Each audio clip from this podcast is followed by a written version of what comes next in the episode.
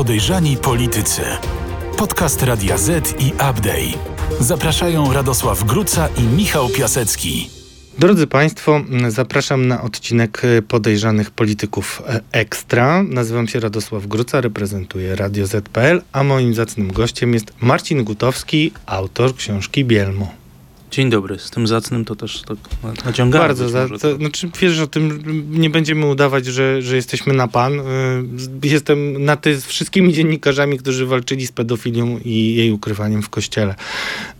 Czy ty uważasz, że cykl twoich filmów, który też, jak rozumiem, mm, jest y, zebrany, znaczy te informacje, które przedstawiałeś są w Bielmie, jest zamkniętym dziełem? Nie. A co powinno, co, co ty jeszcze, bo ty sam powiedziałeś o tym, że chcesz, żeby to był początek dyskusji, ale dla mnie twoje ostatnie filmy trochę zamykają już tą dyskusję a ja chciałbym, żeby jednak otwierały. No, one otwierają być może oczy y, tym, którzy do tej pory nie przyjmowali, tak jak jeszcze ja kilka lat temu tego do No właśnie chciałem cię spytać, czy to jest trochę taka y, no, historia tego, jak ty podszedłeś? Pierwszym twoim filmem był Don, Stan Don Stanislao i on no, w fatalnym świetle pokazał y, kardynała Stanisława Dziwisza, który był uznawany za mm, no, tego, który blokował informacje do Jana Pawła II i był jakoś tam zblatowany E, z tą mafią pedofilsko-homoseksualną, może dwiema osobnymi. Zostawmy to e, na, na ten moment. I już wtedy się wydawało, że, że może być tylko gorzej. Tak się wydawało, no, ale ja nie podchodziłem do tego na zasadzie, czy, będzie lepiej, czy gorzej. No jakby, jak się powiedziało A, a pytania o Jana Pawła II stawały się coraz głośniejsze, były coraz odważniej podnoszone wtedy także w Polsce. No to trzeba powiedzieć.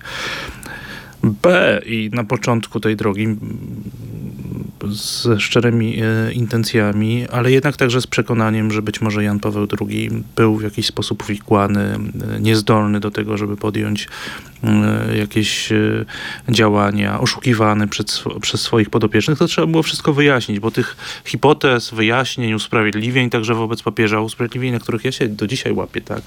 Kiedy, kiedy odsłania się jakaś rzeczywistość, kiedy okazuje się, że coś musiało do niego dotrzeć, to ja się zastanawiam, no dobra, ale automatycznie mi się włącza sposób myślenia pod tytułem, dlaczego zrobił to, co zrobił, e, a potem się łapię na tym, czy ja pytałbym o to samo, gdyby chodziło o kogokolwiek innego, nie o Jana Pawła II, tak? Dlaczego jego tak za wszelką cenę chce usprawiedliwić w jakiś sposób podświadomie, zrozumieć mechanizmy, które nim działały ja wiem dlaczego, no bo to Jan Paweł II to nie jest byle kto. Jan Paweł II to jest ktoś, komu bardzo wiele zawdzięczamy, też osobiście wiele zawdzięczamy. No właśnie chciałem cię spytać, czy to dlatego, że jesteś Polakiem i że wychowaliśmy się jednak w kulcie Jana Pawła II. To był no. tak, znaczy kiedyś na świecie znani byli tylko Jan Paweł II, Wałęsa i Boniek. I Kopernik ewentualnie. Ewentualnie.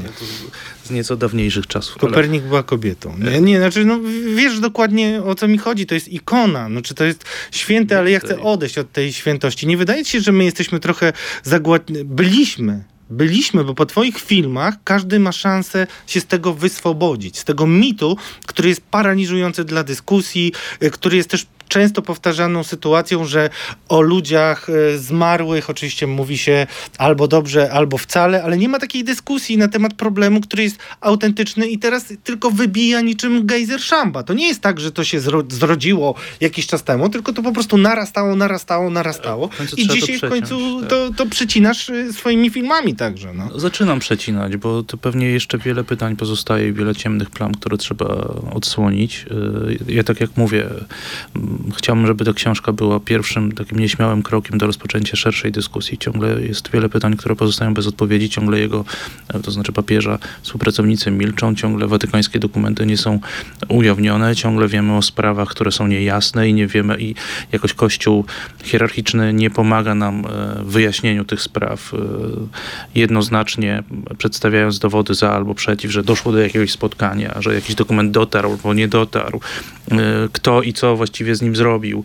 Watykan, y, no, włącznie z, ze słynnym wielostronicowym, wielosetstronnicowym raportem w sprawie McCarricka, często zaciemnia ten obraz moim zdaniem. Tak? Dlaczego? Znaczy o, te, o Teodorze McCarricku jeszcze chciałbym chwilę osobno powiedzieć, bo e, o, takim, o takiej jego działalności e, trochę mniej znanej i też o tym, co, co zrobiłeś, bo ta sytuacja z McCarrickiem to jest mm, jedna z niewielu historii, kiedy wiemy, jak wyglądało spotkanie Jana Pawła II z tym, który był skrzywdzony przez e, m, McCarricka, ujawniał to i, i, i zaraz też powiem o tym, jak to na mnie podziałało.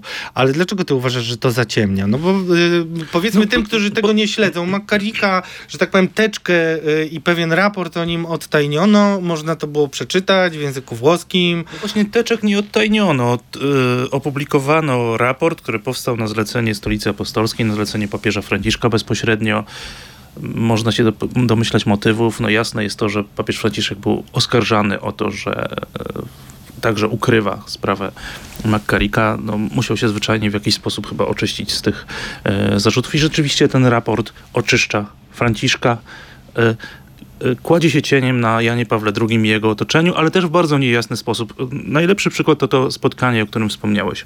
Ono jest wspomniane tylko, to jest spotkanie z Jamesem Greinem, e, jednym z bohaterów mojej książki. Ja się z nim spotkałem e, w Waszyngtonie, człowiekiem, który przez niemal 20 lat był wykorzystywany przez Teodora McCarricka. To nie ulega żadnej wątpliwości, jest potwierdzoną ofiarą. McCarrick już nie jest duchownym, to też jest istotne, Nie jest został jest- wydalony. Jest tak. w ogóle pierwszym w historii e, Kościoła katolickiego, dwutysiącletniej historii, kardynałem, który został e, pozbawiony tego e, tytułu. A był goszczony w Polsce przez Antoniego Macierewicza na przykład. Między innymi całkiem zakładał i dawał pieniądze na katolicką agencję informacyjną. Nie wiem, czy wiesz, na początku lat e, 90. e, są, e, są zdjęcia do dzisiaj zachowane w archiwach także Polskiej Agencji Prasowej, ale nie tylko e, z ceremonii otwarcia tego e, organu prasowego Episkopatu Polski. No i na nim występuje Teodor McCarrick, który przyjechał z trzosem, e, żeby uruchomić to, to medium. Zresztą, co ciekawe, Dzisiaj y, Katolicka Agencja Informacyjna broni jednego z wychowanków oskarżanych o wykorzystanie seksualne. Chodzi mi o Mirosława Króla,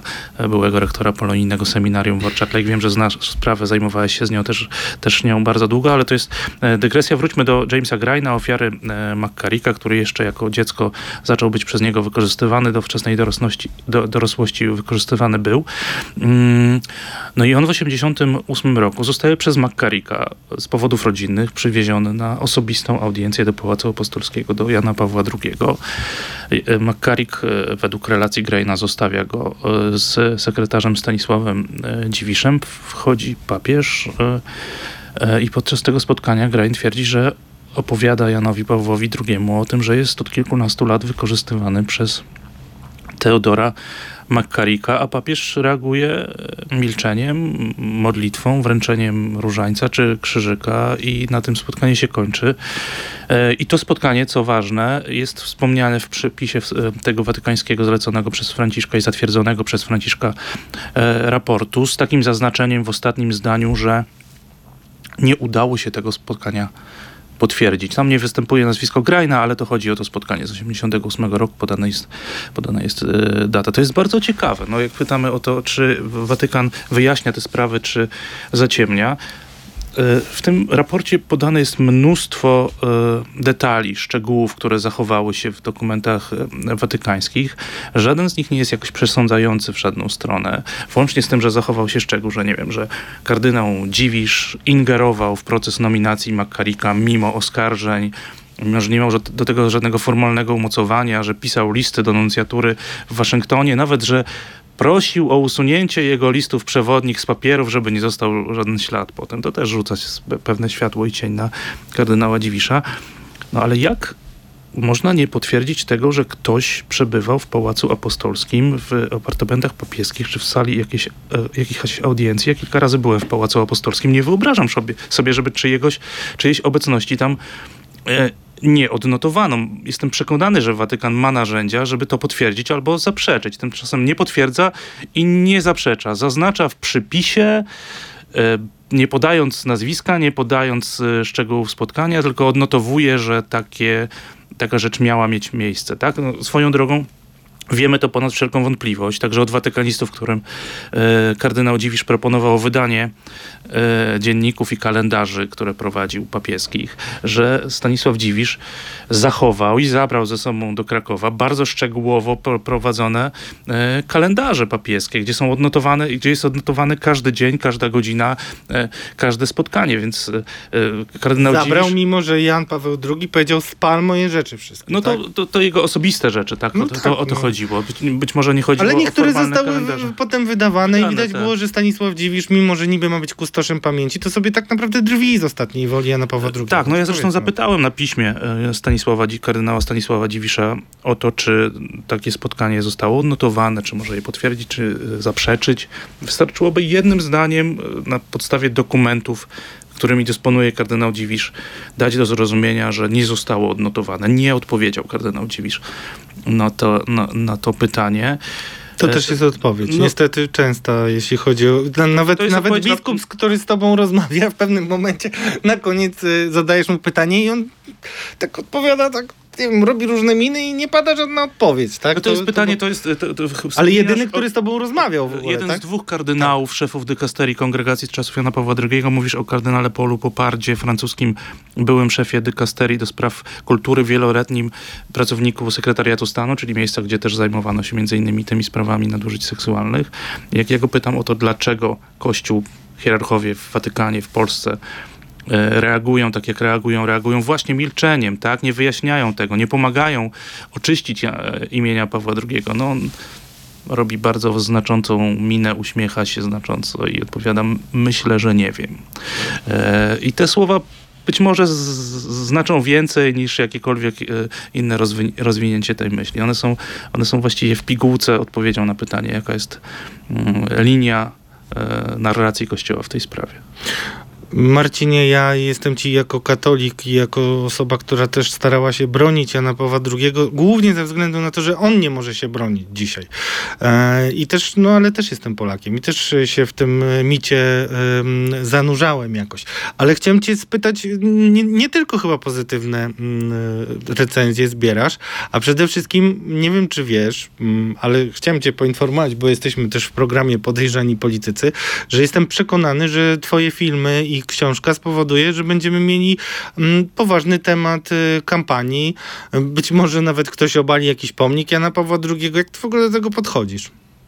W ogóle nie, nie myślę o tym w ten sposób. Ja robię swoją pracę, jestem dziennikarzem, jestem reporterem. Moim zadaniem jest odsłanianie rzeczywistości, szuk- poszukiwanie prawdy.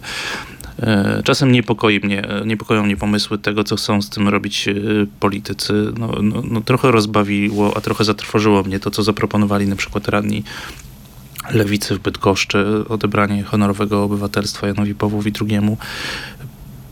Przed ukazaniem się książki właściwie jeszcze oni już znali wszystkie odpowiedzi Już przebierali nogami, tak, i no już- już tak. chcieli upiec sobie, że tak powiem, wyborczą polityczną kiełbasę e, na ogniu, który e, jakby zupełnie czemu e, innemu służy i mam nadzieję, że będzie takim zarzewiem, będzie podgrzewał merytoryczną, mądrą dyskusję wokół tematu, który jest za duży, żeby traktować go, mówiąc kolokwialnie, po łebkach, żeby się po nim po, prostu przebiec i powierzchownie wykorzystać go politycznie. To jest ogromny, tożsamościowy e, temat dla Polaków, dla katolików. Ko- Kościół katolicki to nie trzeba tłumaczyć, jest dla Polaków od setek lat po prostu tożsamościowym punktem odniesienia, wspólnotą, która jakby nierozerwalnie się w wielu aspektach łączy z naszą tożsamością.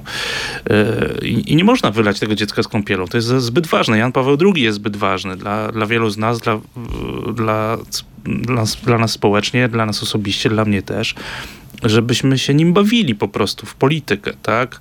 E, oczywiście, dzisiaj wszystko jest polityką e, i dzisiaj na, na naszej klasie politycznej zawdzięczamy to, że nie da się już o niczym normalnie gadać, o żadnym ważnym temacie, także takim ważnym jak Jan Paweł II, jak ja. No nie, to nie, nie. Trochę byś usprawiedliwiał jednak ludzi kościoła, bo oni nie chcą na ten temat rozmawiać. Oni chcą Ale tylko Jana temat. Pawła II. No czy no, no bo jakby nie ma przestrzeni, ale też jakby, no co, zadajesz proste pytania i słyszysz ciszę. Tak. No to jest dramat, Albo tak? oskarżenia. Właśnie pytałem cię o te oskarżenia. O co No, cię oskarżają? no, na przykład, no może nie tyle oskarżenia, za, za, za to jestem wdzięczny ojcu dyrektorowi Tadeuszowi Rydzykowi, że wzywa do modlitwy. E, tylko e, i nawet wymienia mnie z nazwiska, to jestem w ogóle poruszony, umrę jak, jakiś spełniony, bo, bo w liście do rodzin Radia Maryja wzywa do modlitwy przebłagalnej za znieważenie Jana Pawła II. Chciałbym i zachęcam ojca Tadeusza e, Rydzyka, dyrektora, żeby zajrzał do tej książki żeby się skonfrontował z, z faktami, z, jakąś rzeczywistością, którą odsłaniam. Mm, No ale zdaje się, że on podobnie jak politycy lewicy y, w Bydgoszczy, nie, nieodległej zresztą od Torunia, y, zna odpowiedzi, zanim jeszcze postawione zostaną pytania i zanim się z nimi y, zapozna. zapozna. No nie, nie tędy droga i nie tego bym chciał, no ale cóż, no te, w takim świecie żyjemy. Cieszę się, że to mówisz, bo y, twoja książka na pewno będzie używana nawet przez tych, którzy jej nie przeczytają. Więc chciałbym, żebyś trochę y, powiedział o tej y, samej książce, tym bardziej, że książki stają się coraz bardziej ekskluzywnym dobrem i trzeba je promować szczególnie. Czy twoja książka pokazuje, że Jan Paweł II lekceważył sobie y, pedofilię w kościele?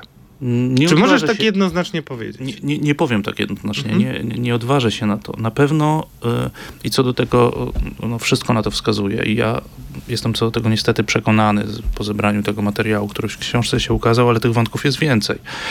Że były sprawy, o których Jan Paweł II nie mógł nie wiedzieć i y, niewątpliwie sposób, w jaki reagował, czy brak reakcji y, w niektórych przypadkach rzuca się cieniem na e, niego i na jego nauczanie, bo to była reakcja zupełnie absolutnie sprzeczna e, z tym, co, e, co mówił na ten temat. A mówił od początku lat e, 90., także też e, e, argumenty pod tytułem nie był świadomy problemu. No nie, no na jakiś temat zabierał głos, bardzo konkretnie. Kilkanaście razy Jan Paweł II wypowiedział się na ten temat, czasami odnosząc się do ofiar, częściej niestety, zwłaszcza na początku, e, obarczając odpowiedzialnością za problem, nie wiem, amerykańską kulturę albo mass media, które szukają e, sensacji. W, widział w innych, nie, wszędzie, tylko nie w instytucji, y, której, na której czele stał i której przedstawiciele dopuszczali się przestępstw po prostu, tak?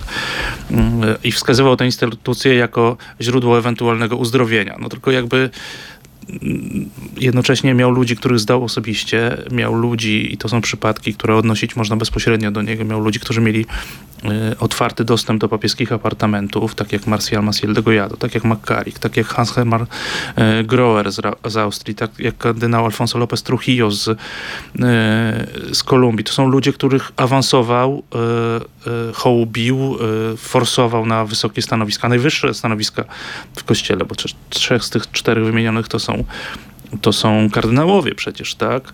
E, Alfonso López Trujillo to jest mało opisana i mało znana w Polsce historia. Wiem, że kolejna książka o Ja- Janie Pawle II i jego e, ciemnych czy, czy e, nieopowiedzianych stronach powstaje.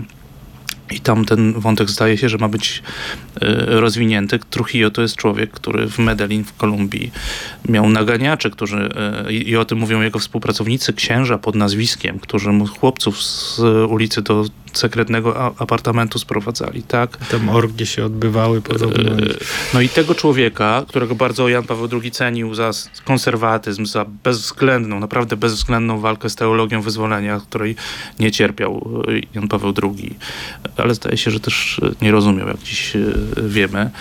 E, mm, On tego Trujillo mianuje szefem dykasterii do spraw rodziny w Watykanie.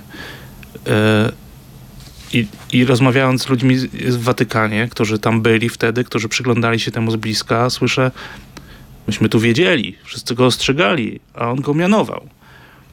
E, no, no, no, no i tego, gdyby to był jeden przypadek, gdyby to były dwa przypadki, gdyby było ich pięć, tych poszlak, tych świadectw, świadectw płynących z bardzo poważnych e, źródeł jest e, zbyt wiele, by ten e, temat zlekceważyć i by moim zdaniem nadal udawać, że Jan Paweł II mógł być e, nieświadomy, mógł być e, oszukiwany. Co do tego, co stało za tym, dlaczego tak, a nie inaczej się zachowywał, ja myślę, że musimy ciągle drążyć, musimy ciągle szukać odpowiedzi na pytanie, nie wydawać łatwych sądów, oskarżeń. Ta książka też nie jest aktem oskarżenia wobec Jana Pawła II. Ona jest próbą pierwszego tak naprawdę e, takiego głębszego, szerszego naświetlenia problemu, tak? I, i, no i tak jak mówię, jeszcze raz powtórzę, mam nadzieję, że pierwszym krokiem do, do dalszego badania, bo to, bo to, to, to i, i, ja sam tego nie zrobię, tak? Myślę, że to jest problem tak szeroki, społeczny, że, że, że po prostu poważnie się na różnych polach trzeba im zająć dalej i to jest praca na lata. Miałem taki pomysł na tę naszą rozmowę, chociaż y, musiałem cię najpierw przesłuchać na te podstawowe okoliczności, żebyśmy popatrzyli trochę jakby z tej perspektywy nie polskiej na e, papieża i też nie chrześcijańskiej stricte, tylko politycznej. A dlaczego y, zwracam na to uwagę? Bo jednak chciałem, żebyś popatrzył na papieża nie tyle na jego politykę zagraniczną, o której dużo moglibyśmy mówić, o obaleniu komunizmu i tak dalej, to nie, nie jest kwestionowane, ale politykę, jaką on stosował do wewnątrz. Właśnie mhm. powiedziałeś o, o legionach, tak? I powiedziałeś, tak. bo to jest bardzo ciekawy przykład i trochę tłumaczy, no fatalną rzecz, gdyby tak, e, gdyby tak było, że Jan Paweł II był tak zachwycony jego operacyjnością, tak? Jego pozyskiwaniem pieniędzy i władzą, że, że mm, nie dopuszczał do siebie, no to, to na pewno nie dopuszczał do siebie, a już nie, nie możemy przesądzać o intencji, tych wszystkich informacji, które dostawał, prawda? To chciałem cię spytać, w, w jaki sposób politycznie układał Kościół e, e, Jan Paweł II. Czy ty to zauważasz? No ja próbuję to jakoś rekonstruować w tej książce, niestety. I tutaj znowu okazuje się, i to może zacznę od tego, że moim zdaniem jest to w ogóle nieskromnie mówiąc unikatowe w tej książce, że mówią o tym przyjaciele Jana Pawła II. Ludzie, którzy spędzili wiele godzin przy jego stole. Ludzie, którzy byli z nim związani w bardzo osobistych, przyjacielskich, intymnych często relacjach. O nich też się modli e, ojciec e, Tadeusz Rydzyk? Za, to pytanie za, do ojca Czy jeszcze ich nazwiska Rydzyka. nie padły? No bo to są bardzo istotne osoby w twoim filmie. Tak. Bardzo. Znaczy one, bo tak, nie można im zarzucić jakiejś niechęci do Jana Pawła II, no a mają no. ten sam problem. Znaczy no, mówiliśmy, zwracaliśmy uwagę, no, no jakby jeszcze te takie... Yy, autentyczne zniesmaczenie tym handlem, tak pff, może wymiennym, ale handlem krwią na przykład, no to widać aż po prostu zniesmaczenie na twarzy twoich rozmówców. Bardzo dużo tam jest emocji, mhm. ale też trudno, y, jestem olbrzymim zwolennikiem dawania ludziom kościoła y, mówi, jakby wypo możliwości wypowiedzi o Janie Pawle II też takiej krytycznej, bo to jest dużo trudniejsze do skrytykowania przez sam kościół. Mhm, mhm. No i oni właśnie mówią mi między innymi o tym, że on nie pokazywał tego, jaki jest wewnątrz instytucji. Tak? No on, oni znali go przez dziesięciolecia, oni postrzegali go i traktowali jako człowieka bardzo bliskiego, z którym dzielili najbardziej intymne sprawy swojego życia. Dokonywali za jego poradą i z, po rozmowach z nim najbardziej prywatnych, najważniejszych wyborów życiowych. Dzielili z nim wszystko, co ważne. Wymieniali setki listów, tak? No i dzisiaj z, dokonując retrospektywy, patrząc wstecz w, w kontekście tego, co się odsłania, mówią, myśmy nie znali jego twarzy jako szefa instytucji i właściwie kiedy próbowaliśmy e, informować go także o skandalach, informować go o trudnych sprawach, próbować jakoś wpływać na to, żeby e, bardziej skutecznie być może działał, tak? choćby w sprawie Juliusza Peca, no to, to, to on zupełnie to przed nami ukrywał, tak? To on podobnie jak w przypadku rozmowy z Jamesem Grindem y, y, prosił czy obiecywał modlitwę, dziękował za poinformowanie i na tym się, y, na tym się kończyło. I to, było, I to dotyczyło ludzi naprawdę bliskich, tak? Więc jeżeli mówimy o polityce Jana Pawła II i o tym, jakim on był szefem, głową instytucji globalnej, to tutaj też mamy mnóstwo pytań, bo on to ukrywał, tak? To nie było dostępne dla ludzi spoza tej instytucji, spoza ścisłego grona kierowniczego, spoza yy, tych, którym y, najbardziej ufał i którym, jak się dowiadujemy od ludzi, którzy badali to od wewnątrz też w Watykanie przez wiele lat, y, czy się przyglądali temu, y, i którym wyznaczał kierunki działania, czyli no, rozmawiamy z dwoma szefami dykasterii watykańskich, wspomnianym Polem Popardem i bardzo ważną personą w Watykanie za czasów Jana Pawła II, kardynałem Walterem Kasperem. E, no, no, jednym z no, ideologów teologicznych, tak to nazwijmy, skoro jesteśmy w podejrzanych politykach, po politycznym językiem. E, Rozmawiamy też z wieloletnim, bliskim przez dziesięciolecia, bliskim współpracownikiem najbliższym Jana Pawła II, arcybiskupem Renato Bocardo, który no, pod koniec swojej kariery wcześniej pracował w sekretariacie stanu, potem był odpowiedzialny w jednej z dykasterii za oczko w głowie Jana Pawła II, czyli Światowe e, Dni Młodzieży. E, później e, pod koniec pontyfikatu został sekretarzem gubernatoratu państwa watykańskiego, czyli instytucji, która w imieniu papieża właśnie politycznie rządzi państwem watykańskim. I oni mówią jasno, między bajki w pewnym sensie należy włożyć to, że Jan Paweł II nie interesował się kurią. Oczywiście punkty ciężkości, priorytety miał takie jak głoszenie, pielgrzymki itd., tak itd., tak ale był w stałym kontakcie, wyznaczał kierunki, miał swoje priorytety, jeżeli chodzi o politykę, spotykał się dwa razy w tygodniu co najmniej oficjalnie z sekretarzem stanu, gdzie omawiał najważniejsze sprawy. Właściwie codziennie spotykał się z szefem sekcji ogólnej, czyli substytutem sekretariatu stanu. E, codziennie dostawał e, dokumenty podpisane przez asesora. To jest to w ogóle też bardzo ciekawe, jak wygląda od wewnątrz yy, yy, polityka taka dokumentacyjno pozostawiająca ślady, tak to nazwijmy, w Watykanie, bo jeżeli mamy sekretarza stanu w randze kardynała, no, yy, oni mówią watykaniści do dzisiaj, zresztą w książce i, i, i w materiałach telewizyjnych. Sodano? Z Angelo Sodano. Oni mówią ojciec chrzestny do dzisiaj, tak? No wielka postać, postać też ogromnie kontrowersyjna, jeżeli chodzi o ukrywanie nadużyć seksualnych. Zanim był substytut, czyli człowiek, który jest takim oficjalnym filtrem. Wiadomo, papież nie zajmie się wszystkim. Papież nie zajmie się tysiącami spraw, które codziennie trafiają do Watykanu. E, filtruje je, e, wyboru tego, co trafia na papieskie biurko, do, dokonuje substytut, którym był m.in. kardynał Giovanni Battista Re. Napisał do mnie e, list, bardzo mu za niego dziękuję. Szkoda, że nie odpowiedział na żadne z zadanych w, w mojej korespondencji pytań w tym liście, no ale trochę, trochę obrzucił mnie błotem, powiedział, że to nieprawda, bo nie i, i tyle. E, tak właśnie odpowiadają kardynałowie najczęściej. E, Albo wysyłają do innych. Ja z panem nie porozmawiam, to też dla, dla mnie było poruszające. Niech pan sobie znajdzie jakiegoś innego rozmówcę, tak? Ty, typowe. E, strategii uników jest sporo. W każdym razie papiery, które trafiają na papieskie biurko, nie są podpisane ani przez sekretarza stanu w randze kardynała, ani przez substytuta w randze arcybiskupa czy biskupa, ale są podpisane przez prałata.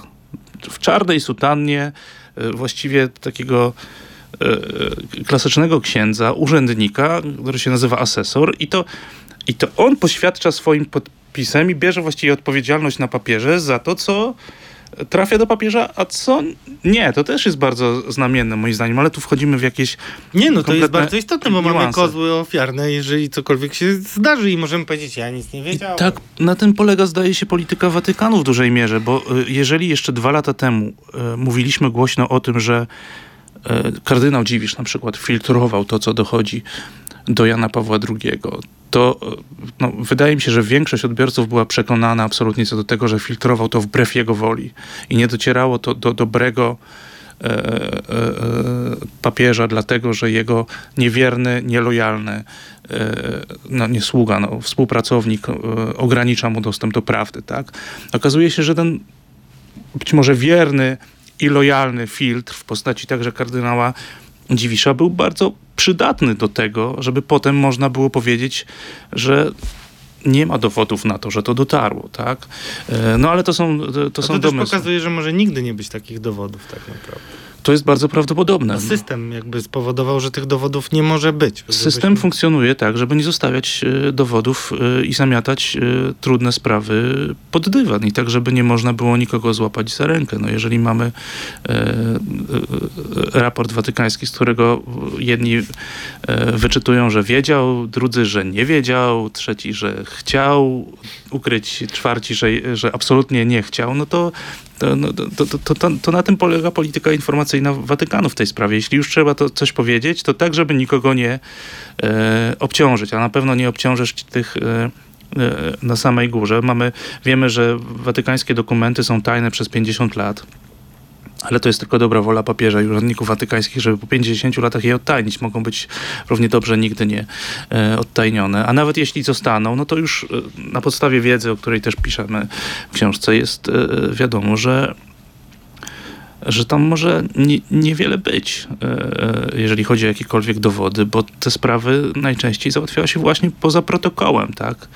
Prosiło się o to, żeby korespondencję gdzieś tam usunąć z akt, albo po prostu zwyczajnie załatwiało się na gębę. No z, z raportu McCarricka wiemy, że list o liście, który napisał do Dziwisza, to bardzo ciekawe w ogóle, kiedy miał zostać e, metropolitą Waszyngtonu. Okazało się, że są olbrzymie kontrowersje, jest bunt części amerykańskich e, biskupów, którzy nie chcą do tego dopuścić, bo oskarżenia są bardzo poważne. To idzie do Watykanu. McCarrick zostaje wycofany z listy kandydatów i wtedy co robi? Pisze list, nie, ale nie pisze listu bezpośrednio do papieża, nie pisze do nuncjusza apostolskiego w Stanach Zjednoczonych, nie pisze do kongregacji do spraw biskupów czy jakiejkolwiek innej kongregacji. Pisze list do osobistego sekretarza Stanisława Dziwisza i co ciekawe, nie nadaje go pocztą dyplomatyczną, nie nadaje go zwykłą pocztą. On go osobiście wręcza Stanisławowi e, Dziwiszowi, so, bez znaczka, tak? A Stanisław Dziwisz pisze do nuncjatury w tej sprawie, e, prosząc o usunięcie swojego listu przewodniego z akt. I to też jest e, w watykańskim e, e, raporcie odnotowane. I McCarrick zostaje metropolitą Waszyngtonu. E, Wbrew wszystkim oskarżeniom. oskarżeniom. Tak, także ze strony e, kardynała arcybiskupa Nowego Jorku, który doskonale go znał, bo wcześniej McCarrick był jego e, biskupem pomocniczym, kardynała O'Connora.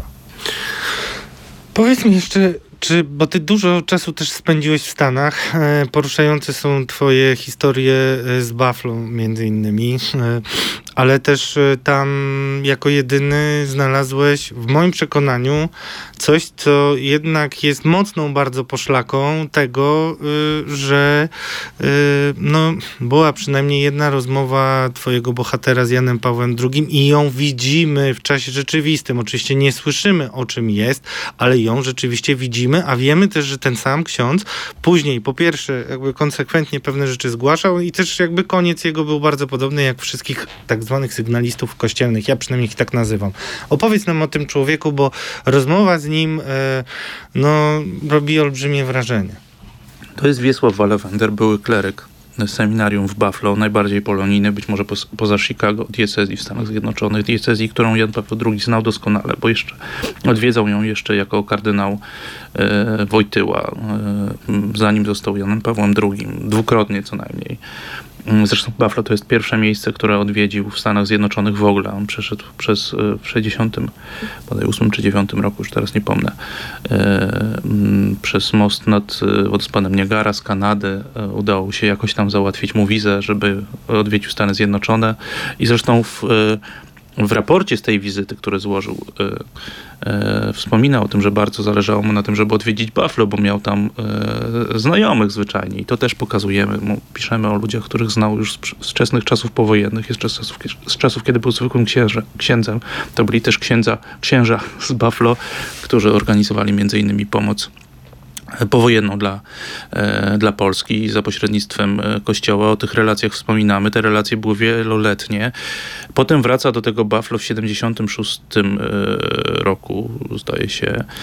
Mieszka na plebanii u księdza proboszcza Kazimierczaka, który dziś wiemy, jest to potwierdzone przez diecezję w Buffalo, również był predatorem. Ma dwie potwierdzone wiarygodnie przez Kościół predatorem ofiary. To Czyli takim po powtarzającym swoje przestępstwa, tak, tak można powiedzieć. No Nie tak, drapieżcą jedna... seksualnym, który ma na koncie przestępstwa seksualne nadużycia wobec dzieci. Chodziło o dwóch chłopców, tam były dwie sprawy sądowe e, i te sprawy jako wiarygodne potwierdził e, Kościół w Buffalo, diecezja w Buffalo, oficjalnie.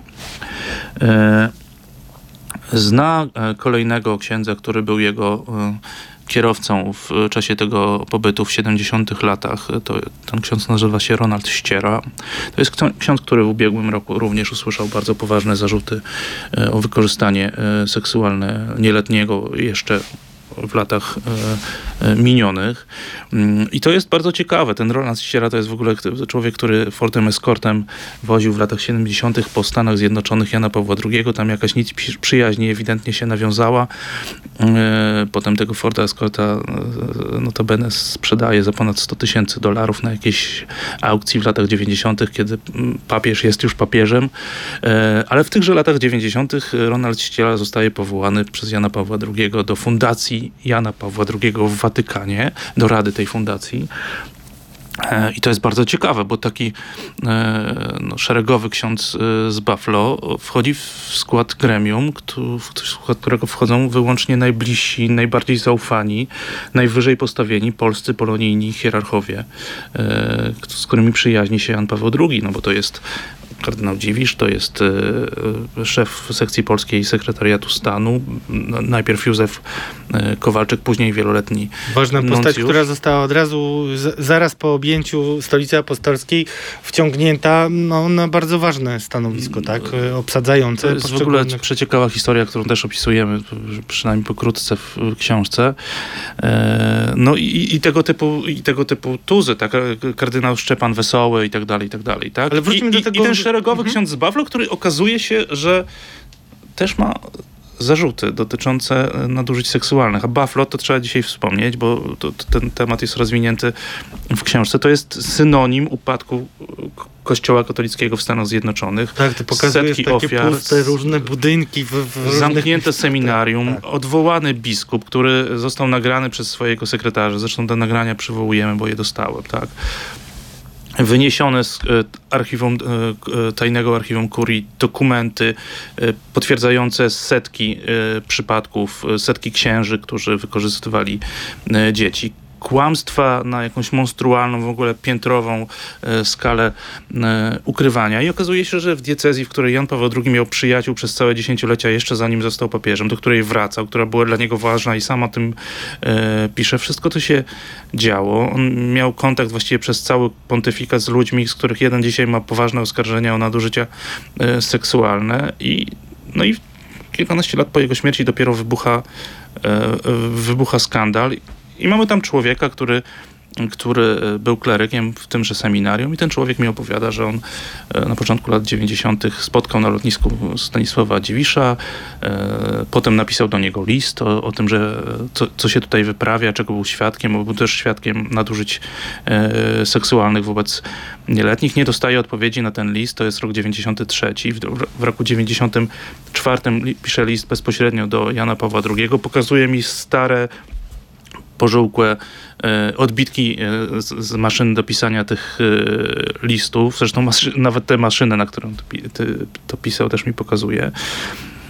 No i w 1995 roku Jan Paweł II jest w Stanach Zjednoczonych, jest w Baltimore i tam, ponieważ on jest w Baltimore jedynym Polakiem, stawiają go na początku procesji, tak opowiada i mówi, że on wtedy na początku tej procesji przywitał się z Janem Pawłem II, zaczął do niego mówić to po, po, po, po polsku. Ale to widać na filmie, Zatrzymał państwo, jest... i tam miał mu powiedzieć, pisałem o tym i o tym e, i w twarzą w twarz poinformować raz jeszcze Jana Pawła II o tym, o, o tym że był z, z, czym miał do czynienia e, w Buffalo. No i właśnie, po jakimś czasie chcemy uwiarygodnić tę historię, bo tego typu historii słyszałem dużo więcej niż historia Graina i, i Walavendera. Te są jakoś udokumentowane, tak? Uwiarygodnione. No dużo więcej, czyli co? Takich właśnie no, relacji, że no, do, bezpośrednio no, do Jana tak, Pawła II. Do... Kilka takich podobnych y, historii słyszałem, ale o nich nie wspominam w książce, bo one nie są w żaden sposób potwierdzone. To jest słowo przeciwko słowu. Natomiast w przypadku Walavendera zadaliśmy sobie trud, poprosiliśmy kolegów z CNN-u, którzy przeszukali tamtejsze archiwa telewizyjne i znaleźli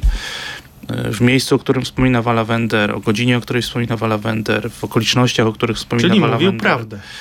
Rzeczywiście Wala, młody Wala Wender rozmawia e, z Janem e, Pawłem II. Nie mamy zapisu nie mamy. audio tej rozmowy, bo to było gdzieś z, z oddali nagrywane, no ale, no ale po, po, pokazuje to, że Jan Paweł II E, rzeczywiście rozmawiał z tym człowiekiem e, i to uwiarygadnia jego historię. E, uwiarygadnia też ją to, że że reakcja papieża ma być taka sama jak w przypadku Grajna, jak w przypadku przyjaciół Jana Pawła II, którzy o różnych sprawach informowali go, czy to listownie, czy, czy przy stole w apartamencie podpieskim. Dokładnie taka sama. Dziękuję.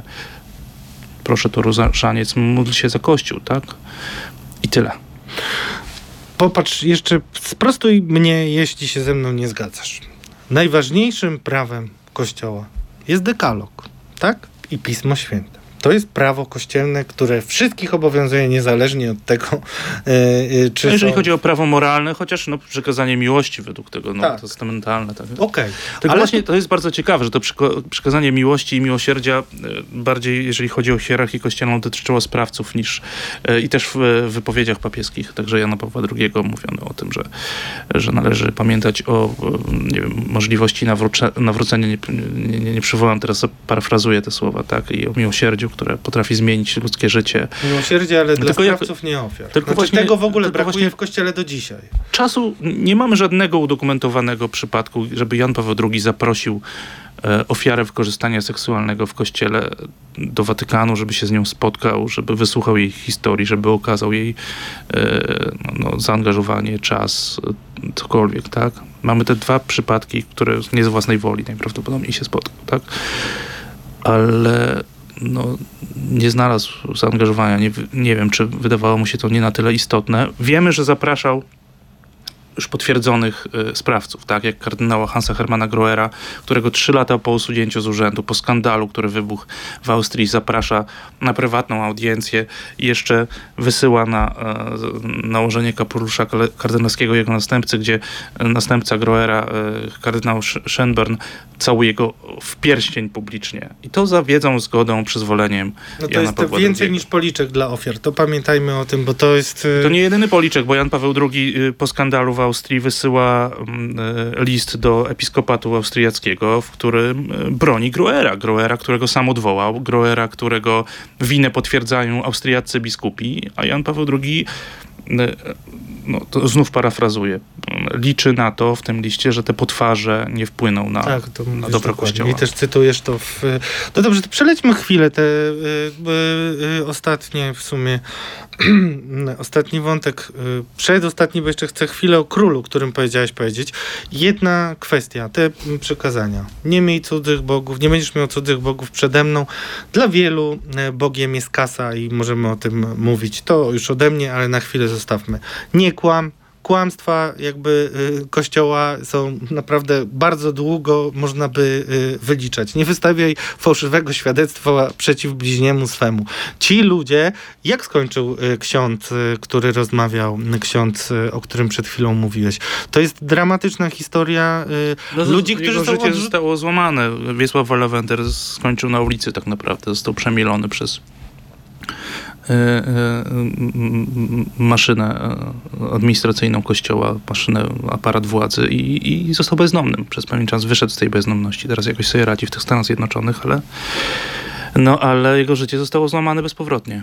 Tam jest jeszcze taka jedna zacna postać sekretarki, która wszystko skopiowała i też, y, czyli widać, że są w kościele czasami ludzie, którzy e, potrafią się przeciwstawić, ale I są... co bardzo ciekawe, to częściej są kobiety, które mają mniej do stracenia być może i które są odważniejsze niż mężczyźni. Tak jak w przypadku właśnie Buffalo, gdzie sekretarka, asystentka osobista biskupa ma mówiąc wprost, kochones, żeby wynieść te dokumenty, w, w, wynosić je cyklicznie w swoim plecaku, kopiować, bo, bo jakby wie, że tak nie może być, że to trzeba powiedzieć, tak? A żaden z, z księży jakby niewielu jest takich, którzy... Ja zresztą spotykałem się z różnego rodzaju zakonnicami, które gdzieś tam na ucho mi mówiły, niech pan, zostawiam tu numer, niech pan się odezwie, bo to, co się tu dzieje, tak, to to jest, to jest coś, co trzeba nagłośnić. Księża, którzy mają wygodne pozycje, często władzę taką czy inną, nieczęsto się na to decydują. A gdzie jest ten dekalog? No ja ci podałem trzy, Ale ja trzy nie jestem- przykazania. Ja wiem, no ale to są Ale- proste zasady. Jeszcze Ale mamy słuchaj, to są taką- proste zasady, z którymi ja mam problem, tak? Więc ja nie jestem Ale od tego, żeby nie- ale- moralnie e, No właśnie, ale kogokolwiek oni rozliczać, tak? w, Tylko wskazówką moralną. Księża są dla, dla niektórych jeszcze niedawno taki ksiądz proboszcz to był półbóg. No tak, ale jakby to, to, ja- ja nie rozliczam nikogo z ale praktykowania powiedz- de- dekalogu. Dobrze. Mnie interesuje to, czy ktoś y, dopuszcza się przestępstw i ich ukrywania, tak? Czy ktoś kłamie publicznie na stanowisku, y, w którym odpowiada za innych i za też złamane ludzkie życiorysy. y, czy nie, tak? To jest bez winy, niech pierwszy rzuci kamień, tak? Y, Ja, ja nie będę decydował o tym, czy komuś się należy tytuł świętego, czy nie świętego. Ja też nie. To jest zupełnie poza moim obszarem zainteresowania. E, Moralność niech będzie domeną ludzi zajmujących się moralnością. Ja jestem dziennikarzem, mnie interesuje rzeczywistość. I to, człowiek odpowiadający za globalną instytucję i jego najbliższe otoczenie zwyczajnie okłamywało swoich wiernych i opinię publiczną na całym świecie? A jeśli tak, to z jakiego powodu? Czy to było celowe, cyniczne, czy było to spowodowane jakimiś przekonaniami, wyparciem, mechanizmami psychologicznymi, czy mechanizmami instytucjonalnymi, które też próbujemy odtworzyć, tak? To jest moje, to jest moje pole zainteresowania. Jakby moralność, jakby to, to, moralność, moralność, powinienem chodzi praktykować na własnym e, Tak, ale mi chodzi o hipokryzję i szczególnie takie bardzo proste, to są proste zasady, tak? Ale y, jest jeden z ważniejszych dla mnie fragmentów pisma, niech wasza mowa będzie tak, tak, nie, nie. Tego w ogóle nie ma w twoich poszukiwaniach, tak? No, nawet ci, którzy z tobą rozmawiają, w pewnym momencie nabierają wody w usta i nie, nie ma tam nikogo, Myślę, że nie mówi wiem, tak, tak, tak, nie, nie. Nie tak. ma tam nikogo, prawda? Znalazłeś taką jedną osobę? Poza w kościele tymi, hierarchicznym? No, tak. no poza tymi, którzy bardzo brutalnie z, zdarzyli się z zimną, bezwzględną ścianą. Zostali ukarani za, za właśnie tą zasadę, No tak, tak no, za... jeżeli mówimy o Buffalo, to jest historia księdza Ryszarda Biernata, byłego sekretarza, który nagrywał właśnie swojego biskupa, później odwołanego też na tej podstawie, który, no, który dziś pracuje fizycznie i hoduje pszczoły, żeby e, tak został e, nagrodzony za to, że powiedział prawdę o tym, co się działo w jego diecezji. Znaczy to ważniejsze od tego, jakie to jest fajne w ogóle praca. Być może można być szczęśliwym, ale najgorsze jest to odrzucenie od instytucji, która była dla ciebie wszystkim. Ostatnie pytanie. E, cofamy się do początku twojego cyklu Bielmo Królestwo. Tam się ciekawe rzeczy dzieją teraz wokół tego księdza, którego pokazałeś i co ważne, on jest bardzo bliskim przyjacielem kardynała Stanisława Dziwisza. Był e, bardzo ważną osobą w seminarium, które ty zamknąłeś. E, nie, no to... No nie, oni zamknęli po królestwie, no tak? tak to, to prawda. Bo to była Sodoma i Gomora. Tutaj cytuję akurat Roberta e, Fidurę, Wiktora Poryckiego, który tam był kiedyś przymierzany jako jeszcze w seminarium. Człowiek, były człowiek z Rady Fundacji Świętego Józefa. Powiedz nam jeszcze o królestwie. Wiesz, że to jest bardzo bliski mi temat. No to jest historia seminarium polonijnego w Stanach Zjednoczonych. Seminarium, które ma ponad półtora wieku e, tradycji, które w ubiegłym roku zostało zamknięte. I, no, no, i w tym roku potwierdziło się, że właściwie nieodwołalnie zostało zamknięte z powodu no, powody oficjalne są podawane różne, ekonomiczne i tak dalej, no ale, ale chodzi Niech o ujawnione... będzie tak, tak, nie, nie, to znowu te... te ale ujawniane te, te, są, ujawnione zostały skandale, ujawnione zostały nadużycia seksualne, których miał się dopuszczać e, rektor tego seminarium wobec swoich podwładnych. Ta historia skończyła się niedawno. No to powiedz, bo, bo to jest bardzo ciekawe, ale też ja chcę to podkreślać, bo ty to też pokazujesz e, tak jak możesz na dowodach, że to jest kardynał Stanisław Dziwisz i jego człowiek. To, a on dzisiaj mówi, że jesteś niewinny i mówisz też, że Kaj go broni, tak? No, Ojej, no to, to, to Ostatnia, zacznijmy to od początku. Tak. Mirosław Król, polski ksiądz, który nie sprawdził się, jak się zdaje, w polskim seminarium i wylądował w Stanach Zjednoczonych e, w seminarium polonijnym w Orchard Lake właśnie e, w Michigan. Tam e, też tego seminarium nie skończył. Wylądował w seminarium w New Jersey, w diecezji Newark, w, u Teodora McCarricka, tego byłego kardynała, który ma na koncie dziesiątki mm, ofiar i którego sprawą zajmował się sam Watykan i wydał raport w tej sprawie, to mm, e, McCarrick przyjmuje e, Mirosława Króla do, swojego, do swojej diecezji tam go wyświęca na księdza.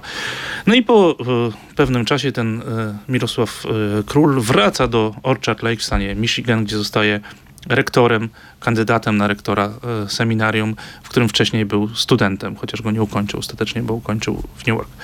E, Dlaczego zostaje tym rektorem? No okazuje się, że dlatego, że wcześniej jeszcze w New Jersey jest y, szefem, założycielem fundacji zbierającej pieniądze na y, sanktuarium Centrum Jana Pawła II w Krakowie. Blisko współpracuje z kardynałem y, Stanisławem Dziwiszem. Szerokim strumieniem płyną miliony dolarów, które zresztą otwarcie mi wspomina, tak? O milionie ci wspomina, ale tam może być dużo więcej tej kasy, tak?